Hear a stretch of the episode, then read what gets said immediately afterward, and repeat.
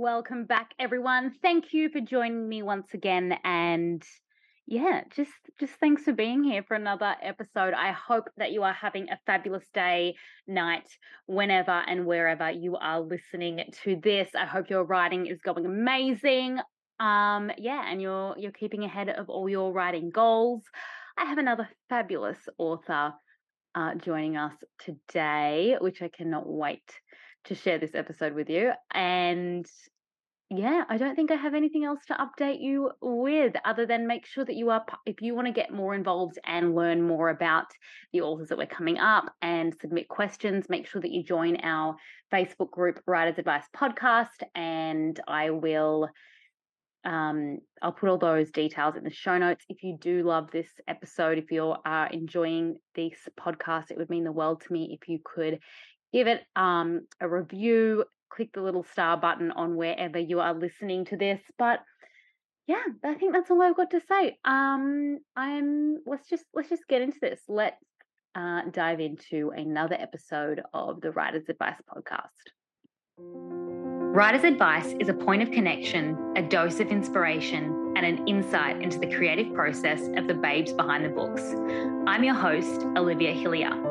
Each week, I will be interviewing authors from around the globe on their creative process and how they got to where they are today and what it's really like inside the industry of publishing. So, listen in, take notes, and I hope you walk away inspired, ready to take on the next level of your writing wherever you are in your journey.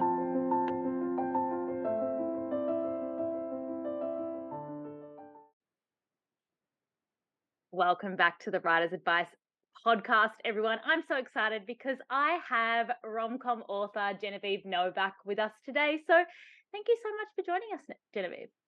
Thank you so much for having me. I'm excited to be here. now, I am so excited to hear all about how your books came to life and the journey of them. But when was the first moment that you realized that you were a writer? Uh, I've been writing for a really long time, like back in my my teens, writing you know really embarrassing fan fiction that I've scrubbed from the internet. So um, that has been going on for a very long time. But I think I kind of went, okay, this is how I identify. This is like a defining part of me when I um I went off to uni for creative writing and yeah settled into um yeah this faction of my life and found that I really liked it and that it was a really comfortable place. So a good, oh my gosh, it's been 14 years since I was at uni, and that makes me feel a million years old. but I love that. I want to dive in. It's firstly, I just want to say it's really interesting because I think so many authors at the start actually start with fan fiction. Like it's crazy the amount of people that I speak to that start on this and everyone's so embarrassed by it. But I think it's like a great start to like explore yourself and you know explore a different world and and put your own spin on it. But you've obviously yeah. backed backed yourself from the start to go into study creative writing because it's you know it's something a little bit different that isn't always seen as as the thing to do. So you finished your mm. creative writing degree, and then what what kind of went from there? Uh, from there, I got a job as an advertising copywriter. And so I stopped writing creatively because you just burn out on that kind of work when you're paid to be creative, um, but not really creative. You know, you're creative within very rigid rules, and it's not very exciting to, yeah, come up with taglines for you know hardware store products and things. So i got quite burnt out and used all of my kind of creative energy on that for a really long time and maybe i dabbled back in and wrote some essays and, and short fiction here and there but didn't really strive to get published or to do anything with it. And um, the only time I, I kind of really dove into it seriously again was when i turned maybe I was 28 and a half or so, and there was, I was looking down the barrel of 30 and went, oh, I'm starting to resent authors that are being successful at my age, but I don't have anything to back that up. You know, it's not it's not Sally Rooney's fault that she's a superstar and so successful. I can't complain when I haven't done anything. I haven't tried to write a book. So, um, yeah, terrified of turning 30, I went, fine, time to sit down and, and, nail this out. And then luckily COVID hit and I had nothing to do for 18 months while I smashed through it. Yeah, that's it, eh, to be honest, like COVID's kind of, I feel like, been a godsend for a lot of people's creativity when you've had time to really dive into that. So, is that how No Hard Feelings came about? Yeah, so I'd carried someone like Penny, uh, my protagonist of No Hard Feelings, for a really long time. And I think for as long as I'd been telling myself that I would write a novel, um, she was always going to be someone like Penny. So when I sat down to write something, it only made sense that she would be that vehicle. Um, and yeah, the having a lockdown project and my 30th birthday as a deadline was yeah really motivating, and I got it done. Uh, I wanted to get it finished by the end of 2020, which was um, obviously peak COVID times. And I got that done with a couple of days to spare. And then I wanted it submitted to agents and kind of off my desk by my 30th, which was in June. And I did that with a couple of weeks to spare as well. So right under the wire and just hit all the goals that I wanted to. That's amazing. You've just like gone out, set a plan. And so Penny was in your mind for a long time before you started writing, or you can't you stayed with the character driven yeah, I uh, I probably you know you don't really know your characters until you start writing them, or at least that's my experience with them. You can kind of write character fact sheets or like do BuzzFeed quizzes as them to try and get to know them, but I don't understand them until I am in their world and I'm writing dialogue with them and kind of feeling out their energy that way. So even though I, yeah, I knew it was always going to be Penny, I didn't know her as well as I thought that I did until I got into it and started writing really seriously. Yeah, that's amazing. So with this, I have so many questions. Did like did you because you're a character driven person, did you have much of what's your planning process? Like did you have much of a plot behind it and did you always know that you wanted to write in the rom-com genre? Uh, so I always wanted to write rom-coms. They're my favorite to read. You know, I, I read everything, but my, you know, finish work and you're just exhausted and you hop into bed with a rom-com is my all-time favorite thing. So I've always wanted to write in that genre. And I think my voice kind of lends to it because I I don't have a very serious literary fiction kind of voice. I think that rom-coms are the natural fit for the way that I speak and the way that I write. So it was always going to be a rom-com. Um, and I have lost my train of thought. oh, you're right. Um, how how I came to to plot uh, to plot it. So um, as much as I loved my creative writing degree and it was helpful as a strengthening tool and networking and kind of teaching me how to write, it didn't teach me a whole lot about plotting, and I had no idea what I was doing. And that's kind of why I think most people have the first three chapters of a novel sitting in their Google Drive somewhere that they just don't know what to do with after they hit that point where something has to happen, but you don't know what or how to make it happen. So I went and found just like an Excel template of like beats to hit in a story structure. I think it was a um I think it was a template for Pride and Prejudice and it was just like uh you know Lizzie meets Mr. Wickham and so character meets another character who's going to drive the plot forward that kind of thing. And so I mapped it out um kind of beat by beat exactly as the spreadsheet told me to. And then as I got to writing it, I went, oh, oh, Penny is probably more likely to do something like this at this juncture. So I could change it that little bit the more I got to know the characters and the more I got to know the shape of the story. So um, it was, yeah, a very, I go into it with a lot of structure and then deviate from the structure the more comfortable I get in the world. Yeah, I love that. I love that because I I know a lot of people who are just planners or hmm. just mm. paces. But if you have that kind of guide and then your characters are taking you on a journey where you're working with both of them mm. at hmm. once, uh, that's a great way when particularly when you're working with your own deadlines and things like that. So yeah, I mean, I I always go into it with a with a strict plan and then yeah, deviate once I get into it because it's just yeah, like I say, you get to know the universe a little bit better. Or um, with my my second novel, Crushing, had a very strict rigid plan to it. And the more I got to know Marnie, my my next protagonist, the more it was like, she's not going to talk like this. She's not going to make decisions like this. This story doesn't work for this character. And I had to really change things to make it to make it suit because I was now in love with this protagonist and couldn't bear the thought of changing her to suit the story instead of the other way around. Yeah, I love this. How did like how do these characters come to you? Where do you draw your inspiration from? Just Oh, I mean, I consume all media all the time. So I'm constantly I'm in the middle of six shows at once and my I've got my laptop currently stacked up on my to be read list, which is eight books tall. And so I'm constantly um, just consuming new characters and and falling in love with them and with new writers. But I also almost all of my friends are women and they're all so interesting and layered and fantastic and smart and it's so disappointing in so much media that women are just one type of woman and they're just they have one goal and that whether that's their career or their family or you know they have one thing that they're set on and they have one personality and and that's it you know it's the um it's the bechdel test all over again in in everything that we we watch and read. So i will you know get little snippets of of characters and like oh i like her vibe in this show kind of thing.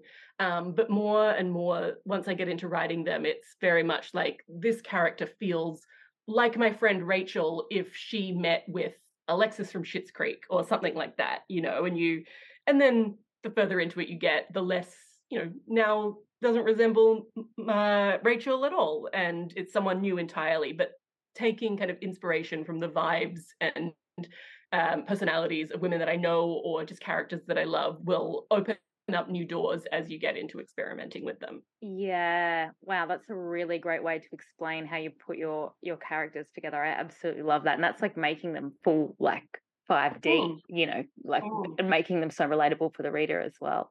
So oh, you put your goals together, you hit them by 30, and then it was like, okay, let's find an agent, let's find a publisher because you're now with Harper mm-hmm. Collins. Is that correct? Yeah. Yep. Yeah. So what was the process of that? Uh, so all you ever hear is how hard it is to get published, and in Australia especially because it's such a small pool. Um, you yeah, all you ever hear is how hard it is, and you've got this tiny slim chance, and you're 100% just going to go into the slush pile, and maybe if you're lucky, some intern will have a you know it'll be raining at lunchtime, so they won't want to go out, so they'll pick up your manuscript and fall in love with it, but probably not. Um, so you just you know you're so defeated by the idea of it going in that you're just kind of yes, it's a dream to get published, but it kind of beats it out of you the uh, the kind of internet folklore about how hard it is. So, um, with that in mind, I knew that okay, I have one shot to get my manuscript read at all, uh, so it has to be absolutely perfect. And a lot of publishers won't accept resubmissions of existing work, even if you rework it considerably. It's just no, we didn't like the first vibe, so we're not interested. So.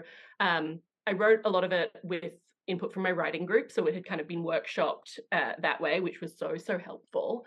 Um, and some of them suggested going to a manuscript assessor before I started submitting places. And I didn't know that existed at all, but made sense once you, you start looking into it. They're freelance editors, basically.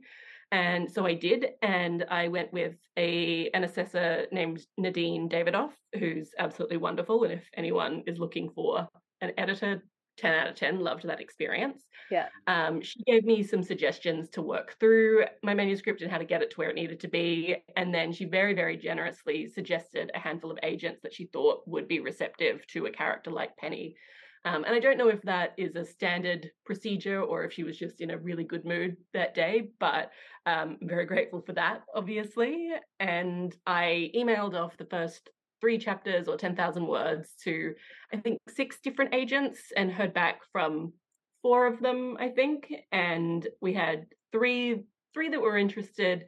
And I ended up picking Jane Novak, no relation, um, whose vibe I just liked the most. You know, she felt like a big sister and she felt kind of uh, warm and generous in a way that I I understand how much I, as an author, need to be babied, and she indulges that for me constantly. So um, I just liked her her vibe most of of all the people that I spoke to. So um, signed with her. She had some suggestions for the manuscript, made those tweaks, and then we sent it off to four different publishers and got offers from three of them. So it was a very charmed and suspiciously easy process and I'm still waiting for the other shoe to drop on it. No, don't say that. That's amazing. It's like meant to be. You made a plan and you made it happen. I, I absolutely love that. Yeah.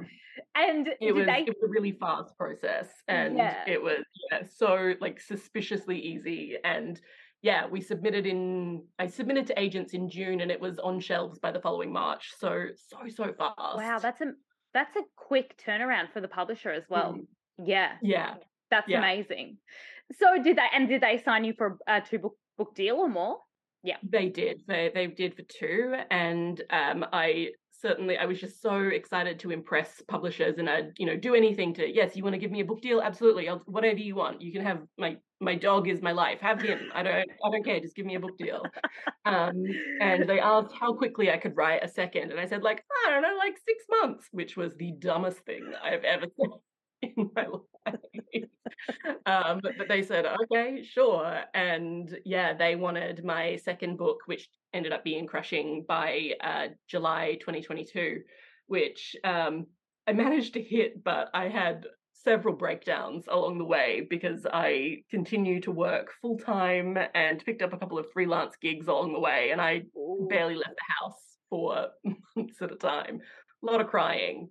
Don't don't give yourself unrealistic deadlines is the only advice I can give you to anyone writing or at least do it in a pandemic when you have every excuse not to leave the house. I was going to say after that, that's exactly when because you're in Melbourne, yeah, mm-hmm. yeah. So you've gone through the longest lockdown. Then it, oh, you know, you said yeah, I can get that in six months. So you've given yourself an extra long lockdown to get it done mm-hmm. that whole time. But did you have that story idea in your head before?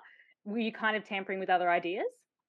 yeah i mean that i knew that something like this was was what i had aimed to do and i you know i'd had the idea kind of bouncing around but um i have some gnarly adhd and i knew that if i started flirting with marnie before I was done with Penny, then Penny would never get finished. So I yeah. really just refused to allow myself to even daydream about a new character. So I came to it pretty pretty fresh and um, I did the same now. I've started working on my my third book, and while I was you know so sick of book two of, of crushing and just sick of these characters and their problems and everything about it, I wanted so much to dive into my third book and just refused to allow it because yeah i will procrastinate until the very last minute for anything and i i can't allow myself the uh the headspace. It's real i find it really interesting though i i hear a lot of authors say that where you know the other character starts to come through when you're when you're really deep in another another project that you just like have to sit mm-hmm. down and get it done before those other de- ideas are, are brought to life so um i know i really want to get in and listen to a little bit um of no hard feelings but pro- uh, mm-hmm. before you've got crushing coming out very soon do you want to give us a little bit of a synopsis of what to expect there yeah, so uh, Crushing is about Marnie who gets dumped on her 28th birthday by her fifth boyfriend in 10 years. And she realizes that she's never been single and she's kept trying and trying at these relationships but keeps failing. So, as a serial monogamist in reform, she decides to take a year off dating and wouldn't you know it, meets someone pretty quickly, and that devolves into plenty of plenty of mess and chaos and self-destructive patterns. But um, you know, it's a lot of fun and it's a little bit sexy and it's it's great. I'm really excited for people to get their hands on it. I'm excited for this too. And when is the when is the official? That's April. The official April launch date? 5th is yep. the current launch date. Sometimes it wiggles a little bit as you get closer, but April 5th it will definitely be on shelves or at least in the mail to people by then. Yeah, and people can pre-order it now. Yes, please do that. That would awesome. be very nice. Yes, do it. Pre-order, pre-order and support your authors. But no mm-hmm. hard feelings. If people have not seen this or got their hands on it yet, can you give us I am obsessed with your covers too, by the way. They oh, are gorgeous. gorgeous. Love them. This was their first attempt at a cover. They just kind of threw this out and went, "What do you think?" And just, yep, sold. Perfect. Yeah. It's the No Hard Feelings cover is is great. I would turn my laptop around and show you. I've got a um about five foot tall poster that's framed and hanging on my wall oh, that I perfect. that I Christmas last year. Um, but my apartment is a war zone, so I wanted to. no. Um, so no hard feelings. My kind of elevator pitch for it now, nearly a year on, is that it's a rom com about a woman having a nervous breakdown. So um, God, I love Penny. She is the hottest hot mess, and um, I have so so much affection for her. But she doesn't make it easy for herself or for anyone. how did you find that to write? How like how did you find that to write in those really tricky situations? Um, I mean, she's she's so much fun, and I don't know that I realized how self-destructive she was until it was finished. I was yeah. kind of, you know, you get in lost in a character, and you kind of become her a little bit, or you don't know how much of yourself you're pouring into something, especially for your your debut. Mm. There is, you know, I was the person I was as I wrote this was closer to Penny than I would like to admit now as a person a couple of years on. Um, but you know, she was she was a joy to write a lot of the time, but there were, you know, panic attack scenes that I when you're writing in that kind of detail and getting into that headspace and remembering, okay, what is it like to have a panic attack? It certainly triggered those feelings in me again. So not always a lot of fun to write, but certainly her growth and improvement was so, so satisfying. And I really was really proud of the happy ending that she earned for herself. Yeah, absolutely. Well, we want to hear a little expert of it. yeah, let's do that. All right. Um, I'll apologize now also. My dog doesn't love my reading voice. So if you hear some barking, that's I love that high maintenance animal. okay. Uh, chapter one. I've just left the 42,613th bad date of my life, and I know that this is a bad idea. You around? I ask into the phone before he's even said hello. I'm just glad he picked up. Do you fancy a visit from the best, funniest, coolest girl in the world? Why? I can hear him smiling. Do you know her? That's enough, I say, passing the train turnstiles at North Richmond Station and turning in the direction of his street. I'm just around the corner. Meet you downstairs in a bit, he says, and hangs up. There, this will make everything better. I'm ignoring about a dozen messages in the group chat. If I open them, I'll have to tell my friends how the guy was four inches shorter than he claimed to be, made two hours feel like 12 by talking nonstop about cryptocurrency, and texted me before I'd even made it to Flinders Street, saying, Hi, Penny, wanted to let you know that I won't be pursuing this any further. Take care. Then one of them will offer to come over and commiserate, and I'll have to explain where I am, and then I'll be in trouble. Ugh, babe, Annie will say, exasperated, like she has all the answers. We need to stop this cycle of self abuse. Have you tried Hinge? Where is your self respect? Beck would ask, stern as a high school math teacher. When are you going to find someone nice and sensible, like Evan? And I'll roll my eyes so hard I'll give myself a hernia. I exist on validation from emotionally unavailable men, biscuits, and cheap wine, I'll tell them, and it's easier to get off with Max than a tiny teddy. Some self sabotaging part of me wants to be disappointed by every new match, polite coffee date, wine soaked disaster. I'm holding out for Max. Not that he's interested in being my boyfriend, mind you. He's very clear about that. This is fun, Penny, he says all the time. We're so good at being friends. But what else do you call it when you see each other for pizza, sex, and Netflix every week? He texts me almost every day. And anyway, we agreed to keep things casual, so it's fine. It's really fine. He wouldn't come as my date to my brother's wedding in October. People would assume we're together, he said when I asked him. I don't want you to have to explain that all night, babe. So I had to take Annie, and I accidentally got champagne drunk and cried in the toilets. She found me and gave me the telling off that I needed. After an emergency coffee and a makeup wipe, I pinky promised her that I'd get my shit together. I would stop crying, stop waiting for Max to remember how much he cares about me, and find someone to hold my hand in public. I would start doing Pilates, drink more water, and keep my houseplants alive. I would also find a way to make my boss like me, or at least stop begging for her approval like a nervous little whippet. That was three months ago, and I've been trying really hard. Honest, I've only killed one measly succulent, but I swear it was a suicidal when I got it. Maybe it's the Aperol spritz giving me permission to be a drama queen, but I just can't bear the thought of going home and opening Tinder again. I don't want to dissect the entire date entire date to the group chat to a chorus of the next one will be better. I don't want to lay out my clothes for work and obsess about what stupid mistake I'll make at the office tomorrow to warrant one of Margot's scathing looks. I've just spent $44 on cocktails to get me through an excruciatingly one sided conversation with the world's least interesting man. I want to end my night on a high, and seeing Max usually does the trick. I don't care how I'll, be, how I'll feel about myself later. It's like swapping cigarettes for a vape pen. I still mm. get the nicotine hit, a chance the whole thing will blow up in my face. Right. I absolutely love your writing. It is literally just so you you just bring so much realness to it. Where I'm like, any literally Australian girl in their twenties or thirties dating needs needs to read this book and now crushing. And I'm yeah. sure the third one is like right up the same alley when that somewhere, when that one comes out. Somewhere well. there, the number of 20 something girls who have DM'd me on Instagram to ask if I based Max on specifically their ex boyfriend is truly is off the charts. And it's nice or devastating that we have all dated the same shitty man that has informed a book like this. Absolutely love that. Hopefully you've given some like that's some like solid world round like closure in a way that I guess you've given some It people as well.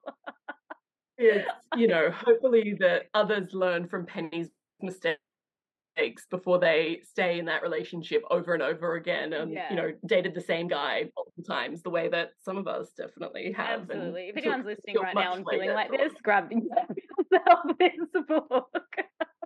We got to get out of it. We got to we got to make better choices. yeah, yeah. And if you can't, well, then just write books about it and make a ton of money off your bad choices instead. Yes! That's what- Wow, that's the best way to do it. Oh my god, I love this so much. Um, seriously, I am obsessed with your writing, and I, you've given so much great advice in this episode. But if there was anyone like working on their manuscript right now, maybe they're you know having that moment like you said you did, you're like, wow, I've really got to like knuckle down and and do Mm. this. What what advice would you um pass on to a up and coming? I mean, I'm sure it's it's the same advice that 90% of your authors um, give, but it's to get your work in front of as many people as possible. And you know, Yeah. I love sharing my writing with my friends, but they're not necessarily the best audience because they're just lovely and supportive, and they just love it, babe. Send more soon. uh, which is lovely and important to get. You definitely need that support, but it's so helpful to get a wide range of feedback that isn't necessarily super fluffy and positive. Mm. So, I, uh, for No Hard Feelings, I joined a writing group uh, that was largely made up of like sci-fi and hard fantasy and like literary fiction authors who um, were all, you know, super lovely people. But every time I'd submit a chapter or something, it was always kind of prefaced with, I don't usually like this kind of thing, but I really liked this chapter. So they could come at it with um, a little bit more of a critical edge or, you know, uh, with kind of more helpful comments that kind of balanced out the writing and weren't just blindly supportive because you do learn from kind of not necessarily criticism, but constructive criticism. So getting your work in front of all kinds of different people is so, Mm. so helpful because um, when you inevitably sell your manuscript and it lands on shelves, it's not just going to be just your audience who picks up the book. And um, you want to be able to write something that appeals to all kinds of people, even if it is a genre piece. So that was my is my number one piece of advice: get it in front of as many eyes as possible. Um, and then the other cliche advice is to just push through when it you feel like it's terrible and it's the worst thing that anyone's ever written and it's mortifying and you had you were just so misguided in even trying to write in the first place just keep pushing through because editing is so much easier than writing in the first place and there is something good underneath it you just have to dig through all the crap before you get there Yeah, yeah. You you just said something really good then about editing. So for what is your process um when it comes to drafting? Are you kind of just like get the draft out and then edit? What's kind of your your work there? So I um what I stalled with no hard feelings and probably what kept me from finishing it at, you know, 25 instead of 30 was that I needed every draft to be absolutely perfect. So I'd write one chapter and then edit it to within an inch of its life and then I'd move on to chapter 2. And that you know makes for a cleaner edit. You know, you don't have to change as many things along the way because you've made the last piece of the puzzle fit so firmly. Um, but it is a very slow process. And when you're working under a deadline, you don't really have that luxury. Or if you're just really good at procrastinating like I am, then yeah, you'll never you'll never get through it. So um, for crushing, I just pushed through and let it be as terrible as it was going to be, and then went back and and rewrote things um, a million million times, and was I think the last draft that I submitted to the editor before we went to print had something like 1581 track changes on it. So it's never done. Yeah. Um, but you just getting it done in the first place, it, it's so much easier to to rewrite something good than to write something in the first place. So pushing through is yeah, the most important thing. Just live with it being awful and fix it later. Absolutely. Yeah, yeah, yeah. I, I absolutely love that advice. And I love absolutely everything that you have shared with us, Genevieve. I am so excited for um crushing as well. I'm really excited for this and I can't wait to see it everywhere. So thank you so much for joining us. And I'm hope I hope book three is going really, really well as well. We'll see. We'll get there. No, thank you so much for having or anything. Me. We're just still hanging for it. we'll, we'll, see. My my breakdown is pending, but it'll you've got this. Get through it. Thank oh, you so thank much. you so much, Genevieve. All right.